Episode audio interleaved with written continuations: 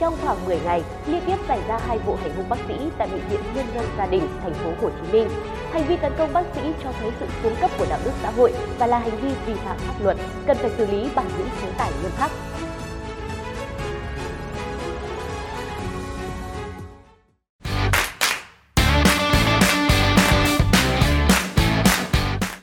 Sở Y tế thành phố Hồ Chí Minh, sáng ngày 6 tháng 8, một bác sĩ của bệnh viện Nhân dân gia đình đã bị thân nhân của người bệnh đe dọa tấn công ngay trong ca trực cấp cứu.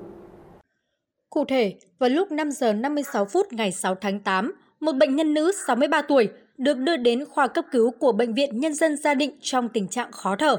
Ngay lập tức, bệnh nhân được các y, bác sĩ tiếp cận, thăm khám và chẩn đoán suy hô hấp, phù phổi cấp, có cơn tăng huyết áp, và nhanh chóng được nhân viên y tế cho thở oxy qua mặt nạ, sử dụng thuốc theo phác đồ điều trị.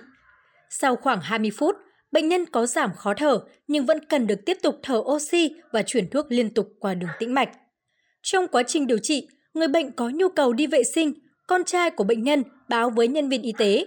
Qua đánh giá, tình trạng người bệnh chưa thật sự ổn định và không an toàn khi phải rời giường bệnh nên bác sĩ trực yêu cầu điều dưỡng hướng dẫn và đưa bô vệ sinh cho thân nhân để người bệnh đi vệ sinh tại trường.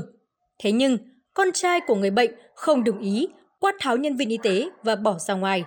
Một lúc sau, người này quay lại khoa cấp cứu với một vật nhọn cầm trên tay và có hành động muốn tấn công bác sĩ trực. Rất may, bác sĩ trực đã kịp thời lùi lại, chụp tay đối phương. Ngay lập tức, ekip trực đã kích hoạt hệ thống phản ứng khẩn cấp sự cố an ninh, trật tự trong bệnh viện. Sau khoảng 10 phút, lực lượng công an phường 7, quận Bình Thạnh có mặt và tiến hành các biện pháp nghiệp vụ trấn áp kẻ muốn hành hung bác sĩ. Công an phường 7, quận Bình Thạnh cho biết, đối tượng tấn công bác sĩ là Vương Hảo Huy, sinh ngày 21 tháng 9 năm 1993, cư ngụ tại phường 24, quận Bình Thạnh. Vật nhọn mà đối tượng cầm trên tay định hành hung bác sĩ là thanh móc khóe của dụng cụ cắt móng tay dài khoảng 5cm. Hiện vụ việc đang được Công an phường 7, quận Bình Thạnh xử lý. Trước đó, vào ngày 27 tháng 7, bác sĩ Phạm Hoàng Thiên, khoa cấp cứu bệnh viện Nhân dân Gia Định cũng bị thân nhân người bệnh xông vào bóc cổ trong ca trực cấp cứu. Theo báo cáo của bệnh viện Nhân dân Gia Định, vào khoảng 21 giờ ngày 27 tháng 7, một bé gái 10 tuổi bị hóc xương được đưa đến khoa cấp cứu của bệnh viện. Sau khi thăm khám, bác sĩ Phạm Hoàng Thiên ghi nhận sinh hiệu bình thường, trẻ hoàn toàn không khó thở, có triệu chứng nuốt vướng và đau. Bác sĩ Thiên cho trẻ ngồi chờ và liên hệ bác sĩ tai mũi họng để nội soi gắp xương cho bé. Trong lúc cháu ngoan ngoãn ngồi yên, thì đột nhiên một người tự xưng là bố của bé đi vào khoa cấp cứu la hét, không đồng ý chờ đợi. Mặc dù bác sĩ trực giải thích, nhưng người này không đồng thuận, muốn chuyển viện khẩn đến bệnh viện nào có làm nội soi ngay lập tức. Trước tình hình này, bác sĩ trực đã cố gắng giải thích, nhưng bố của bệnh nhi vẫn xông vào hành hung, đẩy bác sĩ vào tường, bóc cổ và quay clip. Ngay sau đó, bảo vệ của bệnh viện kịp thời có mặt, ngăn chặn hành vi này. Thực tế đã từng có không ít vụ bác sĩ hoặc nhân viên y tế bị hành hung khi đang trong quá trình thăm khám, cấp cứu cho người bệnh. Vậy cần làm gì để ngăn chặn những hành vi đáng lên án này? Chia sẻ với Infonet, Phó giáo sư tiến sĩ Hoàng Bùi Hải, trưởng khoa cấp cứu và hồi sức tích cực Bệnh viện Đại học Y Hà Nội, thẳng thắn chỉ ra nhiều nguyên nhân dẫn đến tình trạng này. Thứ nhất, do hiện nay chưa có hành lang pháp lý bảo vệ nhân viên y tế như một số ngành nghề khác. Hành hung nhân viên y tế khi làm nhiệm vụ là chống người thi hành công vụ được quy định trong luật hình sự. Thứ hai, niềm tin của người bệnh, người dân với cán bộ y tế giảm sút. Thứ ba, nhận thức một bộ phận người dân không phù hợp với đạo lý, thuần phong mỹ tục. Thứ tư, áp lực bệnh nhân quá lớn tại bệnh viện. Thứ năm, một số nhân viên y tế còn ít kinh nghiệm. Thứ sáu, lãnh đạo bệnh viện, ngành chưa quan tâm với ngành cấp cứu, trong đó có ngành cấp cứu trước viện, khi người bệnh được xử trí ngay tại nhà, tại hiện trường vừa đưa đến cấp cứu bằng xe cứu thương, họ cũng đỡ bức xúc hơn, đỡ chút giận vô cớ lên nhân viên y tế. Trong khi đó, Phó giáo sư tiến sĩ Nguyễn Lân Hiếu, đại biểu Quốc hội, Giám đốc Bệnh viện Đại học Y Hà Nội kiến nghị cần có đạo luật chống hành hung nhân viên y tế để góp phần làm nguội những cái đầu nóng mỗi khi vào bệnh viện. Theo ông Hiếu, Bộ Y tế, chính quyền địa phương và các cơ quan chức năng đã có nhiều nỗ lực trong việc đảm bảo an toàn cho các y bác sĩ chữa bệnh cứu người, cụ thể như cắt cử các chiến sĩ công an trực 24 trên 24 giờ ở các bệnh viện lớn, nhanh chóng truy bắt các đối tượng manh động, tập huấn phòng chống bạo hành y tế.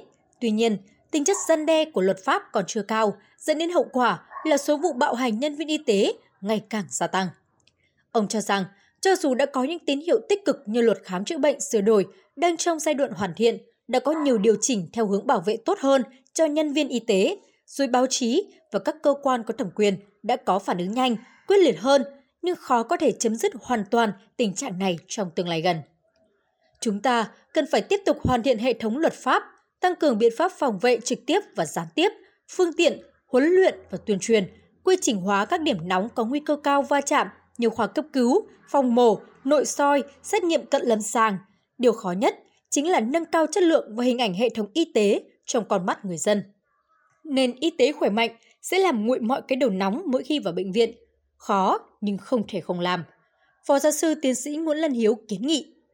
Tiến sĩ luật sư Đặng Văn Cường, trưởng văn phòng luật sư chính pháp cho rằng, dù bất cứ lý do gì thì hành vi tấn công bác sĩ đang điều trị cho người thân của mình là hành vi vô ơn và không thể chấp nhận được.